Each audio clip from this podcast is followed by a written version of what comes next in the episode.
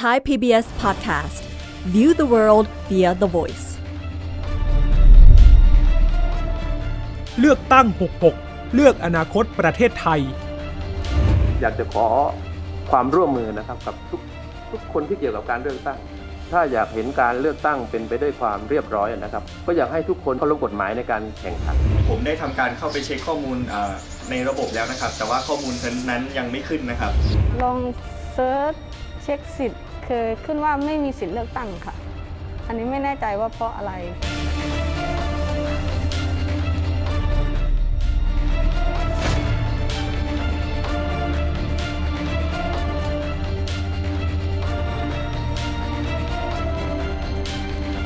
สวัสดีครับ สวัสดีค่ะ ต้อนรับเข้าสู่เลือกตั้ง 66 เลือกอนาคตประเทศไทยครับ พื้นที่ สื่อสารการเมืองที่จะชวนทุกคนมาติดอาวุธไปพร้อมกันรู้เท่าทันพักการเมืองก่อนการเลือกตั้งครับ อยู่กับผมอุรชัยสอนแก้วและคุณ วิภาพรวัฒนาวิทย์ครับค่ะ วันนี้นอกเหนือจากเรื่องการเมืองที่จะเห็นนโยบายแต่ละพักซึ่งเราเล่ากันมาประมาณ 2 สัปดาห์แล้วนะคะ วันนี้อยากจะชวนดูเรื่องเกี่ยวกับระบบการที่จะเข้าไปใช้สิทธิ์เลือกตั้งกันก่อครันบช่วงเวลานี้ผมเชื่อว่าเป็นช่วงเวลาที่หลายท่านพยายามจะลงทะเบียน เลือกตั้งล่วงหน้า เลือกตั้งนอกเขต แล้วก็เลือกตั้งนอกราชอาณาจักรด้วยนะคะ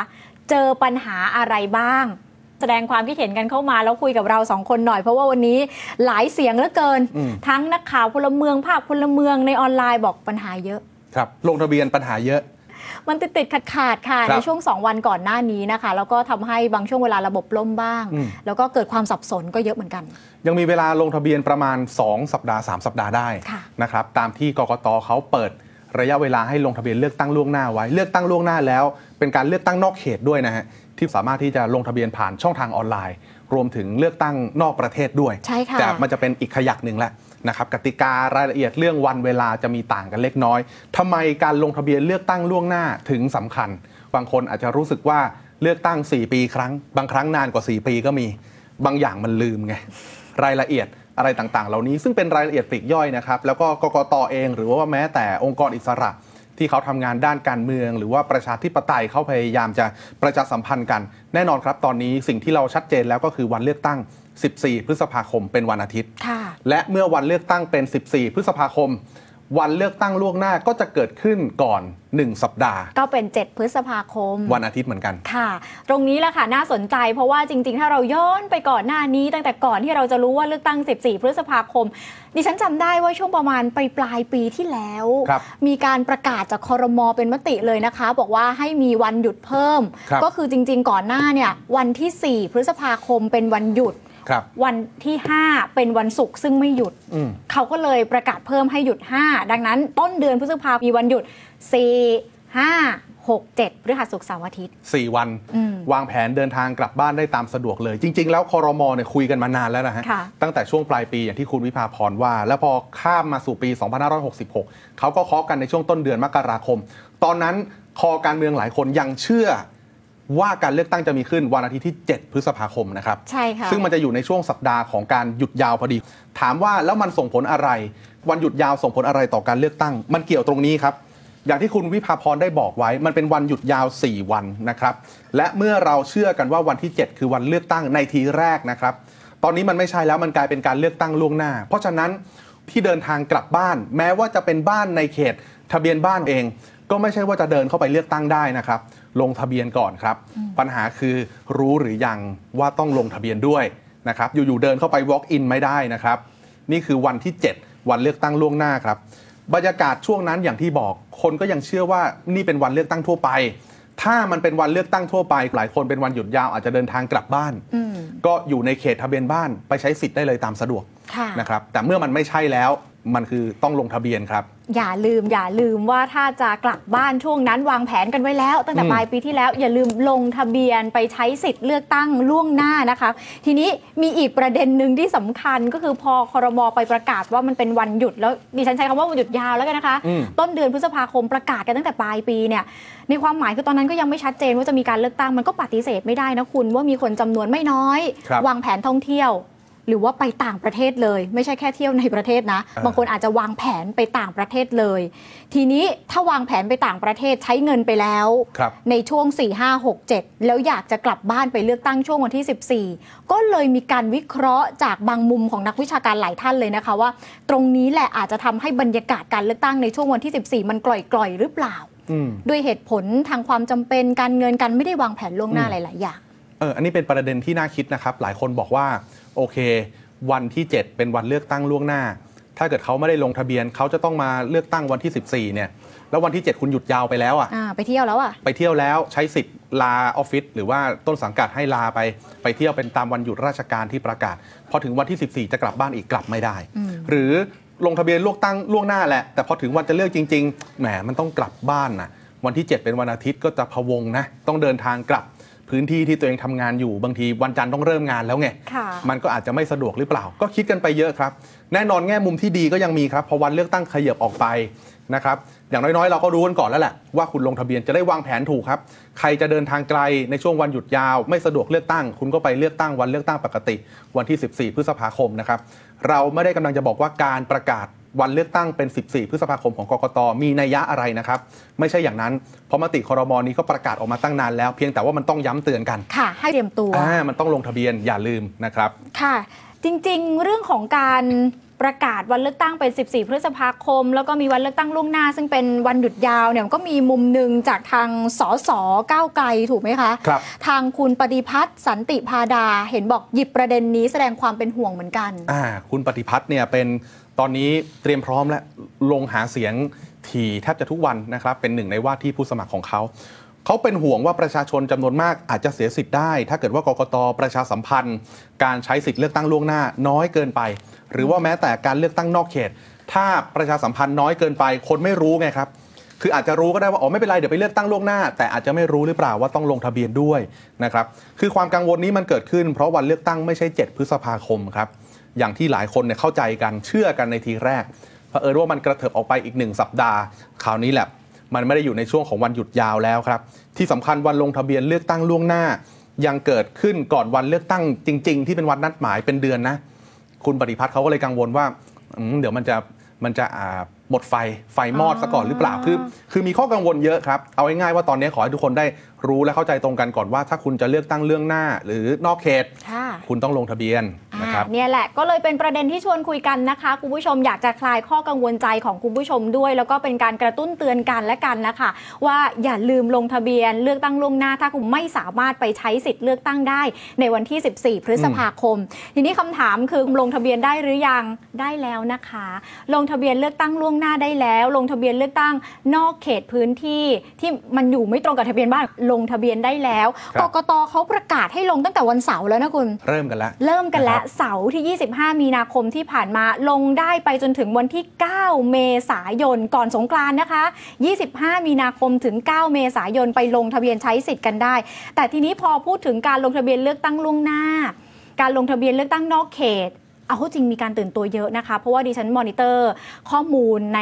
โลกโซเชียลในช่วงวันเสาร์อาทิตย์ที่ผ่านมา ก็ถือว่าเป็นวันแรกกับวันที่2เนาะเสาร์อาทิตย์ในการลงทะเบียน คุณเชื่อไหมหลายคนไปพิมพ์ทวิตเตอร์บอกว่าอืมมีเรื่องของความงงเกิดขึ้นหนึ่งนะลงไม่ถูกเรื่องลงไม่ถูก เรื่องของความงงค้างก็มีอืมหมุนติ้วก็มีเฟมันลเป็นก็ปัญมีหานะที่หลายคนเคยเจอเวลาลงทะเบียนอาจจะใช้สิทธิ์ หรือว่าจะรับสิทธิ์อะไรต่างๆ จากภาครัฐ ไม่ได้จะบอกว่าไม่ดีนะอืมแต่บางทีเข้าไปพร้อมกันค่ะรองรับไม่ไหว นั่นแหละก็เป็นประเด็นหนึงแต่แหมก็ต้องให้อภัยนะสองวันแรกเสาร์อาทิตย์อะแต่ว่าหยวนวันที่ 3 วันที่ 4 อาจจะให้อภัยต้องได้ยากหน่อยนะแล้วต้องได้แล้วนะอะวันนี้วันที่ 3 นะคะ ไปลงทะเบียนหรือยังลองพิมพ์แสดงความคิดเห็นกันเข้ามา แต่ว่าแฟงประมวลความคิดเห็นในโลกออนไลน์ให้ชมหน่อยละกันค่ะอืมสองวันที่ผ่านมามี 1,072 ข้อความที่พูดถึงเรื่องของการลงทะเบียนเลือกตั้งล่วงหน้า เอาเฉพาะล่วงหน้าก่อนนะครับมี 1 9 0 0 0กว่า การมีส่วนร่วมหรือว่า engagement เนี่ยค่ะที่เข้าไปแสดงความ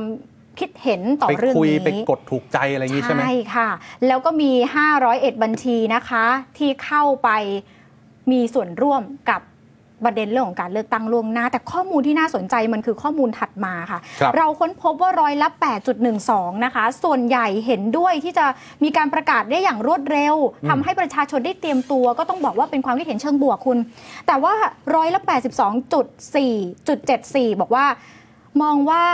การลงทะเบียนเป็นเรื่องที่ดี แต่ว่าเขาก็เลยเชิญชวนกันเองอะ เหมือนกับว่า 82 คนจากร้อยคนเนี้ยกังวลว่าเดี๋ยวเพื่อนจะไม่รู้ ก็ชวนชวนชวนกันเอง รู้ข้อมูลมาต้องบอกต่อ ค่ะ กลุ่มนี้กลางๆ ไม่ได้บอกว่าเป็นบวกเป็นลบ แต่เห็นการตื่นตัวของประชาชน ในการไปชวนกันเองให้ลงทะเบียนร้อยละ9.14 อันนี้เป็นประเด็นอืมมีการติดติงของประชาชนนะคะว่าการประชาสัมพันธ์ขั้นตอนเรื่องของการลงทะเบียนใช้สิทธิ์เลือกตั้งล่วงหน้าเลือกตั้งนอกเขตครับรวมถึงรายละเอียดมันยังไม่ชัดเจนนะคะอืม เออข้อมูลที่น่าสนใจอีกอย่างหนึ่งนะคะ เราพบว่าพื้นที่ที่มีการค้นหาข้อมูลเกี่ยวกับการลงทะเบียนเลือกตั้งล่วงหน้า และนอกเขตมากที่สุดคือกรุงเทพครับเพราะว่าประชากรแฝงเยอะ เราอาจจะใช่สันนิษฐานเขาต้องเดินแบทาบงกลับนั้นบ้านใช่ไหมถูกต้องค่ะนี่เป็นข้อสันนิษฐานหนึ่งเป็นข้อสันนิษฐานจากดิฉันด้วยนะคะ ในการครับมอนิเตอร์ข้อมูล และอีกเรื่องหนึ่งก็คือเราพบข้อมูลว่า ผู้คนไม่ได้วิ่งตรงเข้าไปที่แอปพลิเคชัน Smart Vote ซึ่งเป็นพื้นที่ที่กกตคาดหวังว่าอยากจะให้คนตรงไปที่นั่น แต่ผู้คน Search Google ค่ะอืม ค้นหากันก่อน เพราะว่า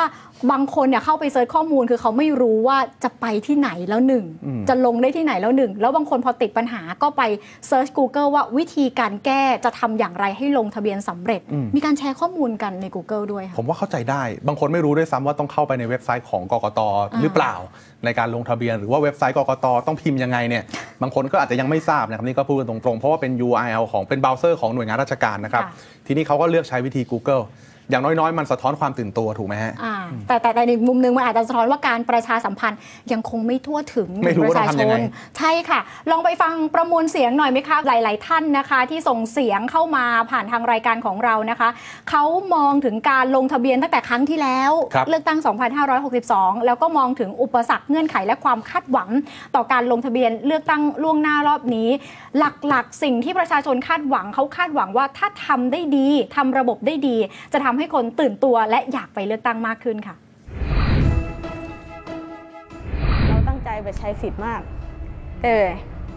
ปีนั้นก็เกิดปรากฏการณ์อะไรต่างๆ สิทธิ์เรามันโดน มันโดน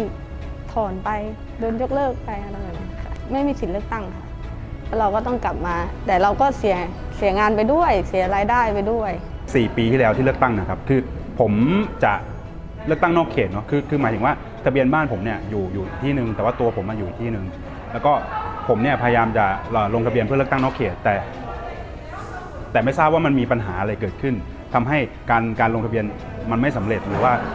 สุดท้ายเราเราเราเราเราเราไม่สามารถที่จะเลือกตั้งนอกเขตได้ทำให้เราต้องกลับไปเลือกตั้งที่ที่ตามทะเบียนบ้านของเรา จากที่ผมได้เคยไปใช้สิทธิ์เลือกตั้งเมื่อปี 2562 นะครับ ก็สังเกตได้เห็นบรรยากาศของความคลึกครื้นนะครับ ถึงแม้ว่าจะเป็นช่วงแรกๆที่ วิดกำลังเริ่มระบาดนะครับ แต่ว่าในส่วนของการที่เราไปได้ไปตรวจสอบสิทธิเลือกตั้ง แล้วก็ไปใช้สิทธิเลือกตั้งเนี่ยก็ถือว่ามีความสะดวกสบายอย่างมากเลยทำให้แบบ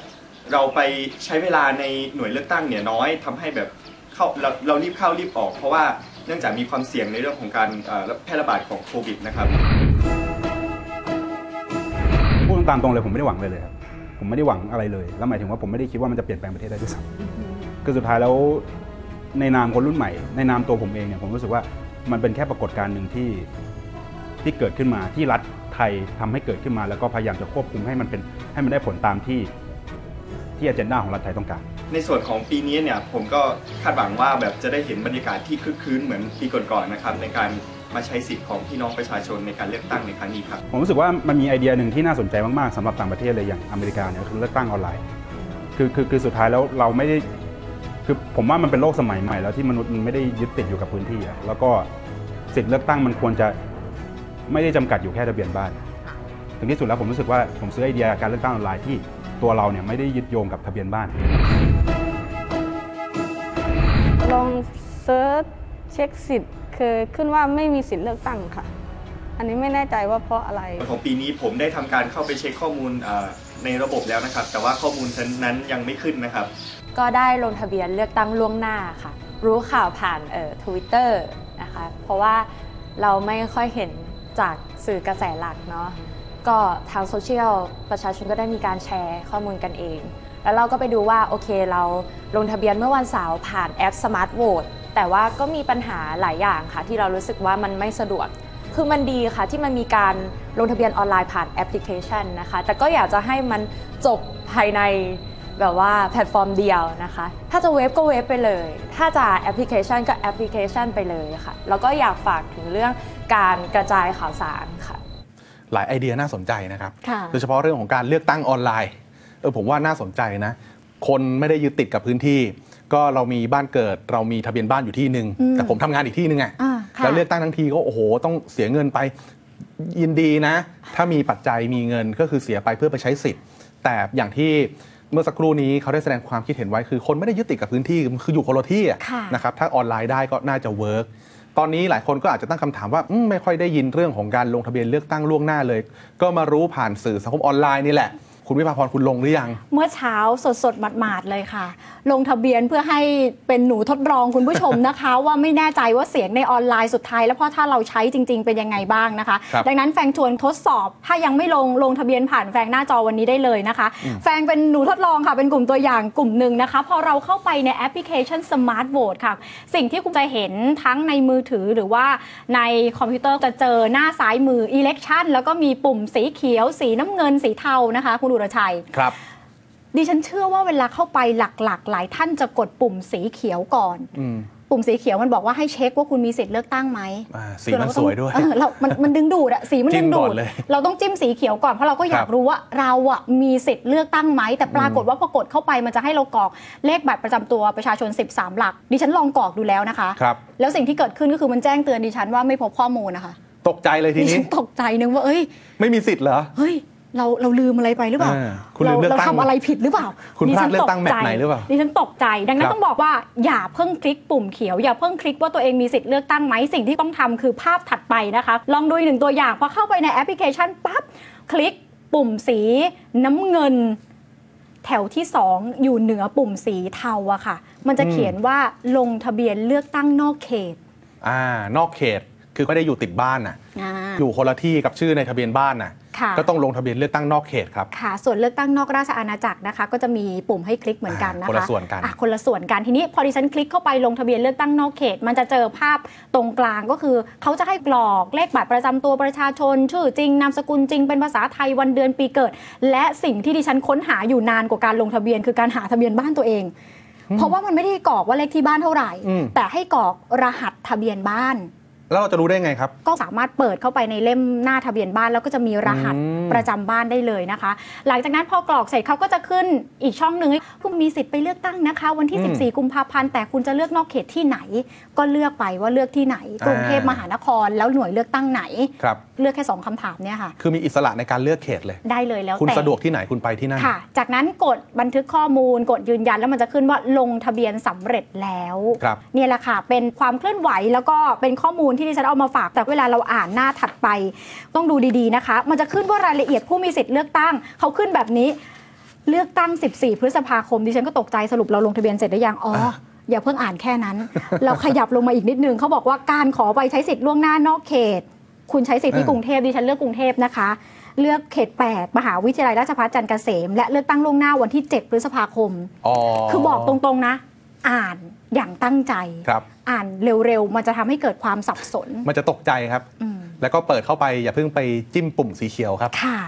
จิ้มได้แต่ไม่ต้องตกใจอะจิ้มได้แต่ไม่ต้องตกใจนะว่าเราไม่มีสิทธิ์หรือไปทำอะไรผิดมาคุนะณก็คะไปลงทะเบียนก่อนอะจริง ๆ กระบวนการมันก็ไม่ได้ต่างจากการเลือกตั้ง 4 ปีที่แล้วแต่อย่างที่บอกบางทีคนเราเนาะ เลือกตั้ง 4 ปีครั้งหนึ่งบางครั้งนานกว่า 4 ปี มันลืมกันได้ค่ะก็มาเล่าสู่กันฟัง แล้วก็จะพยายามประชาสัมพันธ์ครับ คนที่วางแผนจะไปเลือกตั้งนอกเขต หรือว่าแหมทะเบียนบ้านอยู่นี่แต่วางแผนพักร้อนน่ะอืมไปเที่ยวไกลอย่างเงี้ยค่ะจังหวัดห่างไกล ก็เดี๋ยวจะไปเลือกตั้งล่วงหน้าเลยจัดไปครับตามแต่สะดวกนะครับเผื่อตังค์เผื่อตังค์ด้วยนะเผื่อตังค์ด้วย เผื่อตังค์ด้วย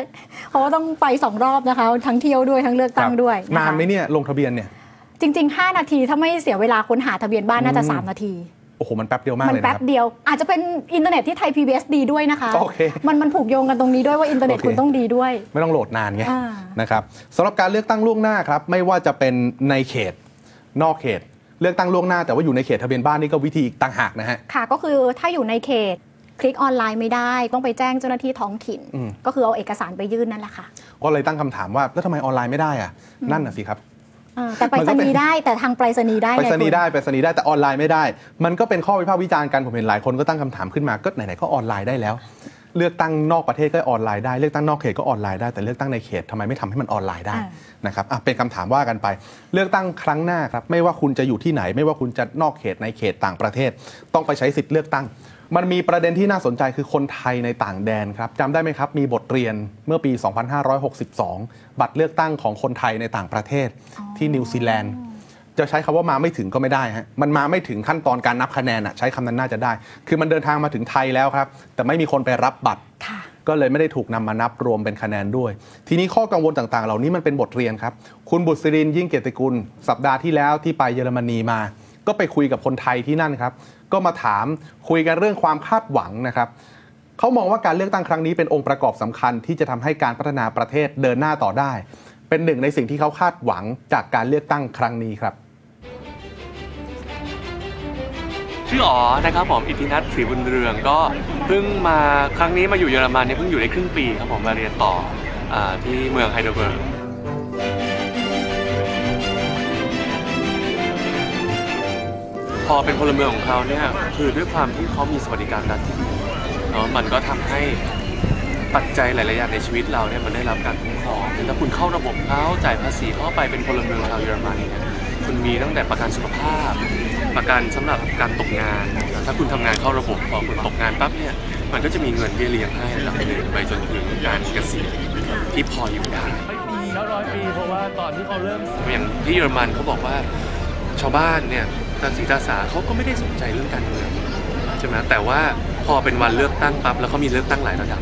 ระดับมลรัฐที่เขาเลือกทุก4ี่หปี ระดับ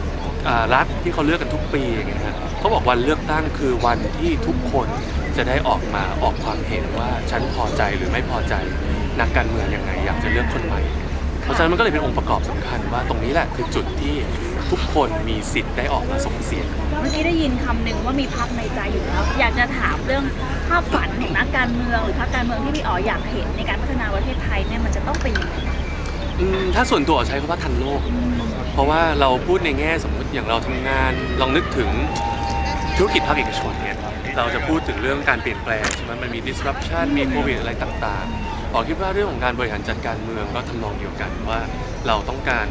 นักบริหารที่ทันโลก แต่โอเค ไม่ใช่ว่าคุณทำธุรกิจ แล้วคุณต้องเข้าใจประเด็นสังคมเรื่องของการปกครอง แล้วก็เรื่องของชีวิตความเป็นอยู่ของคนที่ว่ามันเป็นก้าวแรกเนาะที่เราจะมาอะลองมาดูกันใหม่ใช่ไหมฮะแล้วสมมุติว่าเลือกตั้งจบมันอาจจะยังไม่ได้มีอะไรเปลี่ยนแปลงมากมายแต่เราคิดว่ารายละเอียดต่างๆเนี่ยอย่างเช่นเรื่องของคะแนนเสียงเรื่องของที่นั่งแล้วมันมันน่าจะทำให้เรื่องของการถูกดุลเปลี่ยนแปลงไปแล้วมันก็ก้าวไปข้างหน้าได้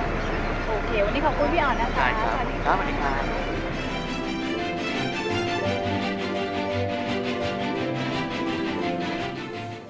นี่คือมุมมองของคนที่อยู่ต่างประเทศนะครับค่ะท่านนี้อยู่เยอรมนี คุณบุษรินก็ได้ไปพูดคุยมา ยังมีมุมมองของคนไทยจริง ๆ ต้องบอกว่าทั้งในและนอกประเทศเลยครับ เรื่องของการ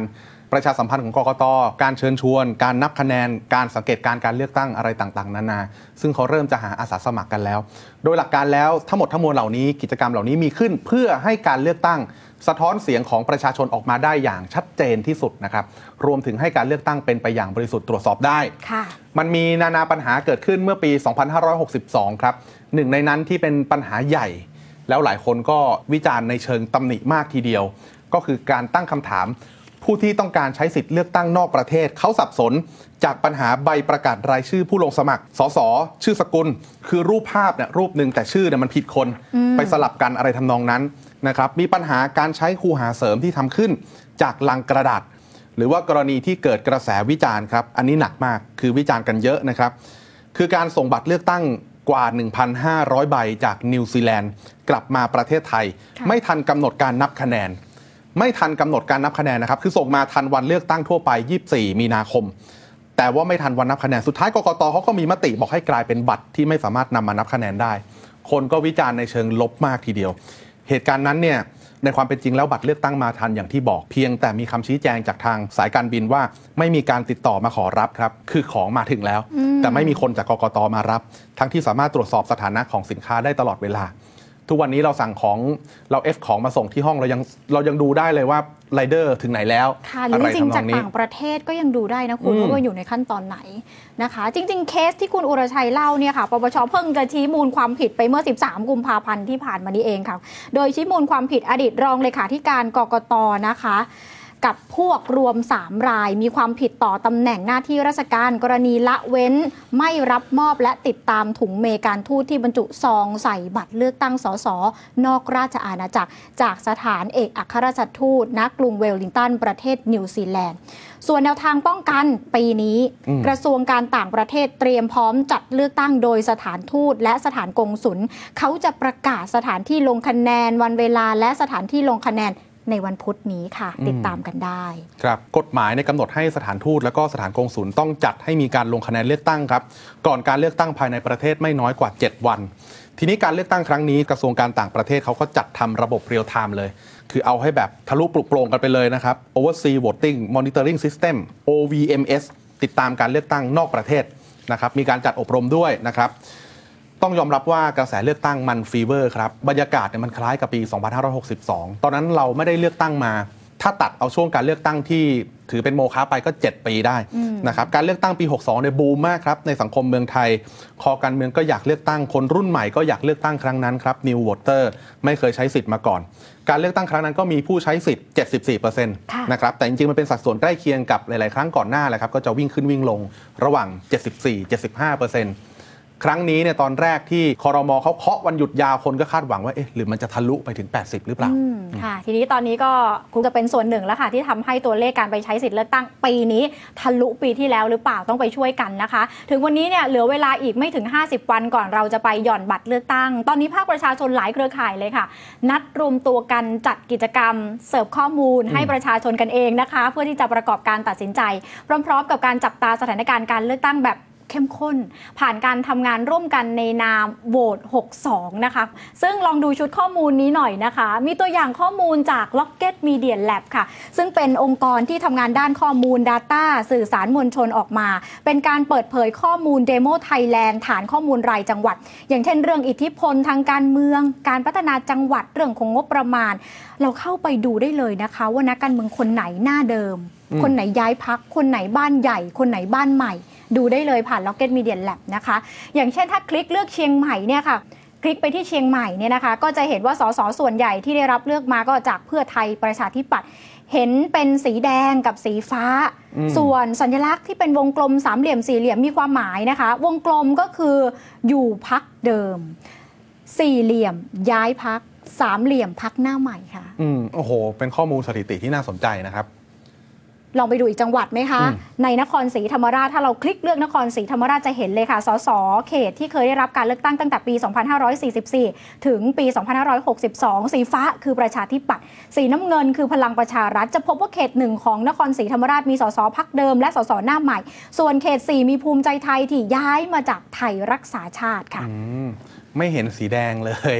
นะครับ แต่ครั้งนี้แหละที่เขามองว่าเพื่อไทยหวังจะปักธงให้ได้สักเขต เรื่องการเมืองเพียวๆ เดี๋ยวว่ากันวันหลังเดี๋ยวเล่าให้ฟังค่ะนะครับ เอาละค่ะ นี่เป็นข้อมูลที่ประมวลมาให้ฟังกันนะคะ แต่ว่ามุมหนึ่งคุณเป๋ายิ่งชีพอัชชานนท์ผู้จัดการไอรอบอกว่า ถ้าย้อนไปดูการเลือกตั้ง 62 จะพบว่าหลายปัญหาเกิดขึ้น โดยเฉพาะปัญหาเรื่องการรายงานผลคะแนนที่ไม่ใช่การรายงานคะแนนสดจากคูหาเลือกตั้งอืมแต่ไปรายงานผ่านตัวกลางหลายต่อหลายมือ มีการแก้ไขจัดการคะแนนก่อนส่งให้กับสื่อมวลชนและประชาชนทำให้การรายงานผลล่าช้าและยังพลิกไปพลิกมาคนสับสนไปหมดค่ะ ประเด็นตรงนี้เดี๋ยววันหลังมาเล่าให้ฟังครับเพราะการรายงานคะแนนเป็นประเด็นที่กกตถูกตั้งคำถาม และวันนี้เราเห็นการตื่นตัวของภาคประชาชนในการจับตาเลือกตั้งต่อเรื่องนี้ค่ะ ครับสามารถติดตามรายการได้ในทุกช่องทางออนไลน์ของไทย PBS นะครับ และอย่าลืมสื่อเสียงครับไทย PBS Podcast วันนี้ผมกับคุณวิภาพรลาไปเลยครับ สวัสดีครับ สวัสดีค่ะ เลือกตั้ง 66 เลือกอนาคตประเทศไทย ติดตามความเคลื่อนไหวก่อนถึงวันตัดสินใจกำหนดอนาคตประเทศ ที่เว็บไซต์และแอปพลิเคชันไทย PBS Podcast